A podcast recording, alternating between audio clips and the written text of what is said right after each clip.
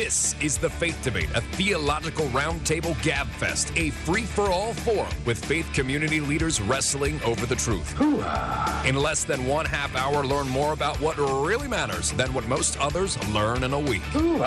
The Faith Debate is on the World Wide Web at WFMD.com, keyword faith. Are you ready for the clash of ideas? Are you ready for the sound of freedom? Let's get ready to rumble in this corner, weighing in with a Master of Divinity from Reformed Theological Seminary, the Faith Debate Master of Ceremonies. Oh, yeah. Troy Skinner. Thank you again. I appreciate so much when you spend part of your Sunday morning with us here on WFMD for the Faith Debate. Or if you're listening on podcast later, appreciate that as well. Have an interesting show for you today. There's going to be a couple of random stray thoughts left over from the last couple of weeks that we're going to squeeze in. And then I'm going to have a couple of minutes talking about your dog and its health, believe it or not. Just a, a little random PSA for you. We're going to spend a bulk of our time talking about Advent season. I know it's the middle of summer, but uh, all the different traditions and where they come from, why we do them, do they connect with uh, biblical reality in any way, shape, or form? We're going to talk about that a little bit. And then at the very end of the program, uh, going to have some time for a, uh, a special word, a special announcement for you. So hopefully you'll be still listening at that point to hear that. So I would uh, appreciate if you uh, if you take it all in. Um, and if, if you can't, totally understand, you're forgiven. I'm joking. It's not a sin not to listen to the faith debate. Um, you can follow us. I mentioned the podcast. You can find all our podcasts at WFMD.com. Uh, go to the Faith Debate page. That's one place you can find the podcast. You can also go to the Audio Vault section of the website. That's uh, another way to. Um, to, to get all the uh, the information that you need for the podcast. Um, and you can follow me personally if you like. You can connect, connect with me on social media. You can connect with the station on social media, of course. WFMD has a Facebook page, and I have a Facebook page, and I have a whole bunch of other social media actually that I use even more than Facebook.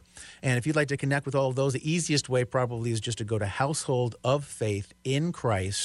I know it's a lot of words, but hopefully it'll kind of stick in your head. It's the name of the church that I pastor, Household of Faith in Christ, right? Household of Faith in what? In Christ. House, household of faith in Christ.com is the website.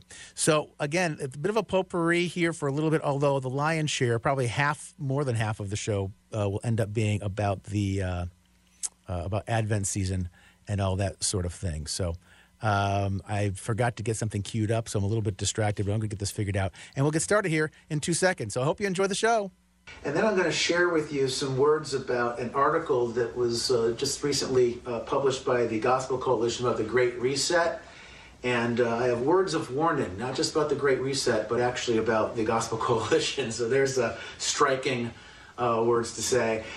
And then we're going to, last year when I was uh, pastor of a different church than the Household of Faith in Christ, I, um, I did something with the, the congregation, talked about the the conventions and the traditions that we associate with the Advent season and talked about them and talked about why we do or don't do certain things. And it seemed to be relatively well received, so I'm going to revisit some of that stuff tonight as well to get us into the holiday Christmas spirit. So, um, by the way, uh, she's kind of a cameo uh, character in the uh, videos on Household of Faith in Christ. You've seen our dog Angel occasionally wandering through. And just like kind of a, a word for pet owners, dog owners, Angel had, uh, we, are pretty convinced now, she had a, a, a, stroke or actually a series of strokes on Monday. And it was not looking good. And uh, we had three people within about a day and a half uh, say, Oh, would you like us to take her to the vet for you to have her put down? And you really should put her down. You shouldn't be selfish. And we're like, Well, let's kind of see how this plays out. As it turns out, dogs have a very high success rate of recovering from strokes. So if you have a dog that has a stroke, the, the, the, the day of and the day after, they can be emotionally uh, difficult, if not devastating in some ways. Uh, but don't necessarily automatically put the dog down. See if you can get through it. And you know, here we are on the other side of it. And she's not hundred percent herself yet, but man, uh, it looks like she's doing okay, and hopefully she'll do okay for many months, perhaps even years to come. We'll see. But anyway, so just a little word there, a word of, of warning. Don't take the advice of your friends to have your dog put down too quickly. All right. So now for some fun stuff. Um, Advent, wreaths and candles, and uh, you know the history and tradition of, of different things that that we were involved. I talked about this uh, last year uh, in a sanctuary uh, with a church that I was pastoring. I was talking about why I'm not a fan of bringing some of these elements into the worship service because the Bible doesn't have any mention of Advent wreaths or the lighting of Advent candles inside of a worship service. Uh, doesn't talk about you know decorated evergreen trees, and, and, so doing those sorts of things inside of a sanctuary, uh, making them part of the worship experience. Uh, it, it, it's uh, it's concerning to me at a, at a certain level. Outside of a worship concept, if it helps you to understand, gives you object le- object lessons for teaching about Jesus and and, and the miracle of His advent and and uh, and the hope uh, and the and the assured the assurance of hope of His second advent coming. If you can use them, like you know, my daughter remember during Halloween, you know, we would we would carve a, a pumpkin but we'd use it as an object lesson to, to talk to, to, to, teach about Jesus Christ and the gospel. So if you can use these traditional tools in a way that can say, hey, the world's doing all these things, and you know, maybe by accident, the world's helping us know something about Jesus. So every time you see a jack-o'-lantern, think about these things and replace the negative worldly evil stuff with a gospel-centered thing. So if you can do that with some of these Advent traditions, that's not a bad thing. Advent not everybody knows. So Advent means arrival or coming. Um, it's an English uh, translation of the Greek word parusha. Perhaps you've or, or, or, parousia, some people pronounce it. So maybe you are, you've heard that word before. Uh, traditions vary by country. So the way we do Christmas and during Advent season here, it's not the same everywhere. But uh, if you've been going to church for any length of time, you know, with a traditional setting, and you've probably seen you know, Advent wreaths and candles. You might have an Advent can- calendar in your home and that sort of thing. So, what's the history on some of this stuff? Well, the history for most of this goes back to uh, the fourth century. That would be the 300s AD. So it's been around a long time, but it doesn't go back to the very beginning. I want you to make, make note of that. Um, these Advent traditions, Advent season traditionally, originally a time uh, of fasting and prayer for new believers. That's not our tradition anymore, I don't think. In fact, we're gluttons this time of the year. We stuff ourselves with food. We don't fast and, and pray. Uh, and then gradually, the, those traditions uh, developed and, and, kind of became a season that stretched out uh, across the uh, what we now kind of recognize as the season, the four Sundays that lead up to Christmas. Uh, we tend to think of Advent season as merely symbolizing Christ's birth, but when thought about properly, it also points to Christ's final return, or what we call the second advent. So, the Advent wreath. Historians tell us that the first Advent wreath appeared in Germany in 1839. Apparently, they know this. Uh, so, that's less than 200 years ago. So, it's clearly not a biblical tradition. it's not 2,000 years old, it's 200 years old. It was a Lutheran minister, apparently, who created a, a wreath out of a. Uh, uh, out of the wheel of a cart, and he placed 20 small red candles and four large white candles inside the ring. That was the first wreath. Um, over time, the wreaths became uh, made out of uh, evergreens. We now will teach in, as an object lesson. Well, the evergreen symbolizes everlasting life, and you have everlasting life in Jesus Christ. In the shape of the circle, we can use that as an object lesson and say this is a, re- a reminder of God's unending love and also the unending eternal life that he grants to his people. Um, and the light of the candles, we can use that as an object lesson that Jesus, he is the light of the world. Um, you know, the light shines in the darkness, and the darkness has not overcome it. Um, and a lot of the Advent wreaths will have red berries peppered within them, and you can use that as an object lesson. Say, well, those red berries, they symbolize the, uh, the sacrifice of Jesus Christ on the cross and his bloody, his bloody death, the shedding of his blood for the remission of our sins. And then sometimes there are pine cones that are added into the Advent wreath, and you can use that as an object lesson uh, as a symbol for new life, because those, those, those pine cones have seeds and they spawn new life. Uh, of course, new life is brought uh, by Jesus through his resurrection. Um, the most common Advent candle tradition, there, some of them have a whole bunch of candles on them, but the most common tradition involves four candles around the outside of the wreath and then one candle in the middle. Uh, typically, there's one candle lit on each of the four Sundays leading up to Christmas, and then on Christmas Day, the middle candle is lit. Uh, usually, the, the, the, candles on the outside are, uh, um, are purple or, or blue, with one being kind of a pink or rose color. Um, the purple usually has to do with the church, whatever a denomination's uh, traditional vestment colors are. So if, if, if a church has purple vestments, their candles are purple. If they have blue vestments, their candles are blue.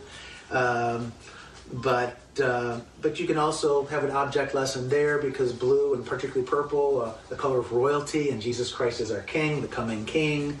Um, the first candle is called the uh, is the hope candle, sometimes called the, the prophet's candle. Um, the second candle, the faith candle, or the Bethlehem candle. Of course, the Messiah born in Bethlehem. Um, the third candle, the joy candle, or the shepherd's candle. Uh, he is, of course, the, the great shepherd. And the fourth candle is the peace candle, sometimes called the angel's candle. Yeah, candle named after the angel. Um, and of course, he's the Prince of Peace. And so, again, all these things, you can use them for object lessons. Again, I'm not a fan of using them inside of a worship service, but if you have them in your home or something, these are things you can teach your kids around. And then the fifth candle uh, is, is, almost always a white candle representing a light and purity. It's called the Christ candle. And of course, he is he is uh, he is light. He is purity. Uh, and and the white candle can also symbolize victory.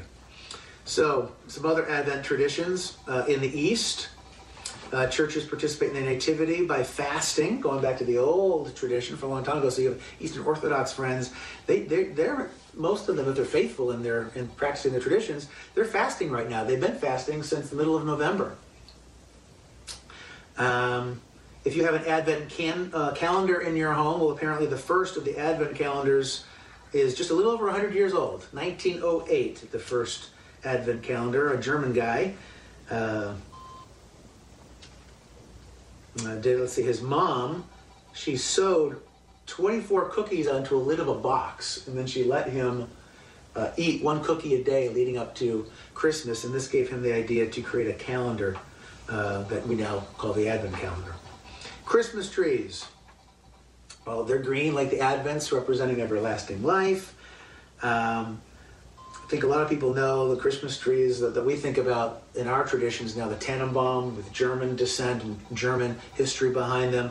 But actually, using evergreens uh, and, and, and, and wreaths and green garlands and things like that to symbolize eternal life uh, in some sort of a religious custom, that goes all the way back to the ancient Egyptians, the ancient Chinese did it. Um, and even the ancient Hebrews, some historical sources will tell us. So it's not a distinctly Christian practice by any means. And also, we want, I want to be aware of this in our current culture, but tree worship was common among the pagans in Europe.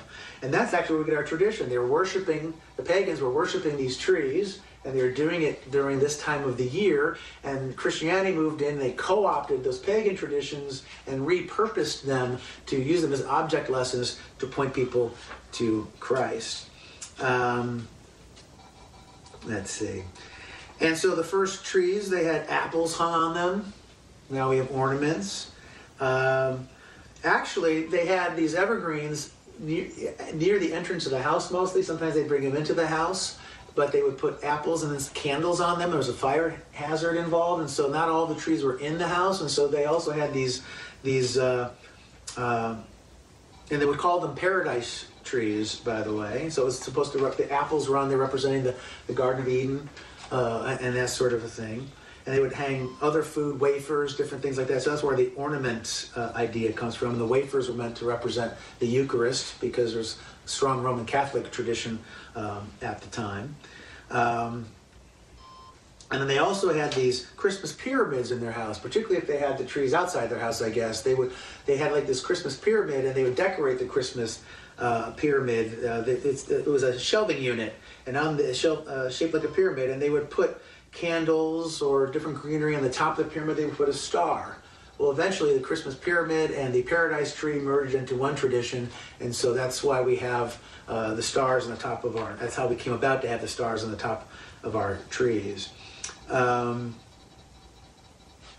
By the way, that merging of the paradise of the uh, of the Christmas pyramid and the Christmas tree into one thing, that's only about 500 years old. So the first 1500 years of Christianity, these sorts of traditions did not exist uh, for the most part. Um, and then the way we decorate now, and the tinsel, and some people popcorn around their Christmas trees. You've probably seen that, and and uh, decorating the tree with toys, and, and putting gifts around the tree, and and uh, and, and, those sorts of things. Or you've seen people put like the the, the uh, they, they cut out paper figurines and they drape their trees in, in paper figurines and stuff. Where do those traditions come from?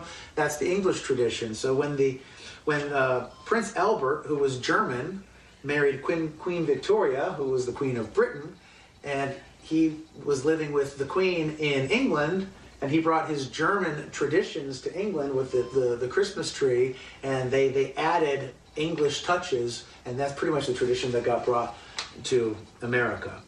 The first uh, blown glass ornaments, which are very popular these days, uh, they first came into existence about 150 years ago, so that's a pretty new idea and then the idea of uh, of uh, artificial trees, plastic trees, that sort of stuff. That's within the last hundred years. Actually, plastic trees is really within the last 50 or so years. So the reason I share a lot of that is one, it's helpful to have some of that information, but I don't want us to get hung up on these relatively modern um, and romance uh, era uh, um, traditions and make the, the, the Advent season all about that. It's gotten so bad now that you, know, you drive around, you see people have their houses all lit up and decorated, and they've got a billion lights, and they've got a Santa Claus, and they've got a snowman, and they've got a reindeer, and they've got uh, uh, what's that that guy's name from uh, Frozen? Olaf. Olaf. you know, they got all that sort of stuff uh, in their yard, and no manger scenes, no cross, no no anything that would suggest it's Christian. It's just the winter holiday. And so we, we want to be careful that we don't make uh, the reason for the season something other than Christ.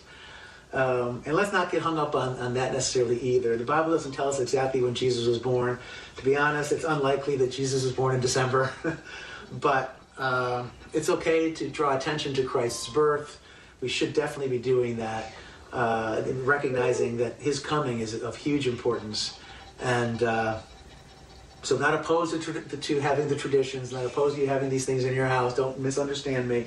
Just be careful how far we take it. And be careful of what's called syncretism, where you blend Christian things with worldly things so much that you lose the Christian things. And the secular wins out, it swallows up the Christian. So just be careful about that. Well, there's all of the traditions that we tend to hold near and dear have nothing to do with Jesus on their face. We can again we can use them for object lessons, but there's no, you know we're dreaming of a white Christmas. Well, there wasn't a white Christmas in Israel uh, when Christ was born. Uh, so that whole idea, so all these these ideas, what we think about Christmas, that's not really what it's about. They, if we're not careful, they can become distractions from what it's supposed to really be focused on. So I pray. But the seminaries too, uh, the faithful seminaries, they're going to start having classes on, you know, the uh, the social justice warrior movement within the church, the woke church movement. The social justice movement is a fake gospel, is what it is. Absolutely, and yeah. so dangerous. And too many of the seminaries. All right, so that's going to be the wrap up of um, of this episode of the show, other than I, I, mentioned at the very beginning of the show, I had an announcement, and this this uh, this program, by the way, that I put just put on for you, it's it's it's repurposed. It's obviously from this past uh, Christmas season, and as I listen back to it, I'm not sure that it plays quite as well um, on the radio as I would have liked. But hopefully, there's some good nuggets in there that are helpful to you, and it can get your head on straight when it comes time for the next Advent season to be thinking about it properly. If you're a Christian, the way the Bible would have you think about it. So I mentioned at the start of today's show that I had an announcement for you, and um, I'm not sure exactly the best way to do this because there are some things that are up in the air. So I'm going to have to be a little bit ambivalent, unfortunately, but I do want to give you a heads up. 20 years ago, this summer, uh, my family and I moved um, to Frederick. We were not uh, from outside of Maryland. We were never Marylanders. And we moved into Frederick, and from right from the start, I started working at WFRE and WFMD. Some of you who listen to this show for a while, you know that um, I make my living, or have for the last 20 years, made my living working here at uh, WFMD and WFRE, selling advertising to some of our you know very valuable local businesses who are, are growing and pro- providing an employment base uh, for our community, helping to grow and build the economy and all that sort of thing. And it's been my pleasure to do that for 20 years and that has drawn to a close. Uh, I've decided that I need to move on to some other things. I need to spend more. I have a, an adult special needs son who requires quite a bit more attention and care than uh, than we're able to give uh, living a more traditional kind of a life. So that's a big part of the motivation. And another part of it is that uh, um, I'm I'm doing this church thing. You know, I don't want to make it all about that, make it like a promo for the church or anything like that. But, you know, I'm pastoring a church, household of faith in Christ, and I, I feel like uh, we can make a better go of it if I put a little more time and energy into that. So that's part of the motivation too. And there's some other things, some personal things and re- whatever, but those are two of the really big ones. Why do I mention all this? Well, the uh, very gracious ownership and management of WFMD has allowed me for the last 17 years to do the Faith Debate Show here on WFMD on Sunday mornings. Originally, we were on, I think, at six o'clock in the morning, from six to six thirty, and then we, for a long time, were on from eight thirty to nine, and uh, now, of course, we're on from nine to nine thirty on Sundays. And John Schweitzer has been my partner on a lot of those shows. Uh, probably, I don't know, 70% of the shows, maybe, Jonathan was a part of. And so, uh, shout out to uh, my good friend, John. Um, and now we've got this weird thing where we've been in lockdown doing a lot of repurposed audio, uh, and the Faith Debate hasn't been a panel discussion show uh, as regularly as it normally would be for the past year. And uh, I think we're at the at the cusp now of being able to turn the corner and get back to doing that and having in studio guests and uh, tackling tough spiritual and faith related issues and going back and forth and if it's two Christians, Christians being iron sharpening iron and all that sort of thing. And if it's a Christian and a you know non Christian guest, well then comparing the faiths and, and going at it, explaining why we believe what we believe and trying to point out you know errors or inadequacies of the other person's belief. That's the spirit of the, what this show has been about for 17 years. But I'm not sure if we're going to get back into doing that or not uh, because of the transition that I'm in. Uh, they've allowed me, again, the, the, gracious ownership and management of the radio station has allowed me to do this show for more than a decade and a half. And uh, it was never uh, said that it was conditioned upon me being an employee of the radio station, but you know, part of me feels like you know that's probably part of it anyway. You know, hey, you, you work here, you're part of the team, you're you're an important part of the team. Hopefully, they thought that. So, and you have this idea for a show that we think might be a good thing, a good addition to the weekend lineup on WFMD. So, yeah, you can do that. Whether or not I'll be allowed to continue to do that, uh, not being an employee of the radio station, I'm not sure. And uh, no hard feelings if that's not the case. So I don't want you to uh, to get the wrong under, uh, understanding of why I'm bringing this up. So, if I'm allowed to continue to do the show, then next week we'll be back at this same time, unless you know they they reconfigure where the show gets placed. But I would anticipate it be at the same time and continue to be a weekly feature on WFMD and uh, and with the podcast available at WFMD.com and on the Facebook page for WFMD. But it's also possible that they're not going to allow that. And why don't I know? Well, it's no secret we record this show in advance because people that uh, would be guests on the show, and including myself, tend to be a little busy on Sunday mornings. So to do it live on a Sunday morning is tough. And we have a habit of recording well in advance so that if life circumstances or things happen and get in the way, that we don't have to be sweating bullets like, oh my gosh, we don't have a show to put on the air this weekend. So we record well in advance. So uh, as I'm speaking these words, I'm still employed by the radio station, but by the time you hear them, I won't be. So, just in case this is the final show and it's a flip of a coin, and I'm fine either way. Again, if you love the show, and I hope you do, I'm not saying that you should or that you do, but in case you do, hopefully, you know, you'll, you'll miss it to some degree and you can continue to listen to podcasts and, and maybe follow other things that I'm doing to uh, get that fix. Um, but if it's if it's gone, it's gone, and it's been a wonderful run and a wonderful season. And if it continues, well, what a blessing and a thrill and a treat that is. So we'll find out together soon enough. But if this is the last show, I just want to say your support. Um, it's not unusual. I'm probably not supposed to talk about the ratings too much, but it's not unusual for uh, when the ratings come out for this show to do exceptionally well compared to other programs that are on uh, at similar times and, and, and, around it in the program schedule and that sort of thing. And that's because of you. Um, and, be, and because of that, I've been allowed to continue to do it because it was an abject ratings failure. No matter how good of an employee I might have thought I was, they weren't going to let me continue to do it. So I want to thank you so much. Hopefully, we're back next week, but if not, it's been an absolute treat talking to you all these years. May God continue to bless you and uh, show his favor to you and bring you a life filled with shalom. Follow us online, WFMD.com. Go to the Faith Debate page there. And if you want to follow me personally, you can go to the uh, Household of Faith in Christ website. It's householdoffaithinchrist.com. Household of Faith in Christ.com. That's my website for connecting with me personally and all my social media. Till next time, God bless.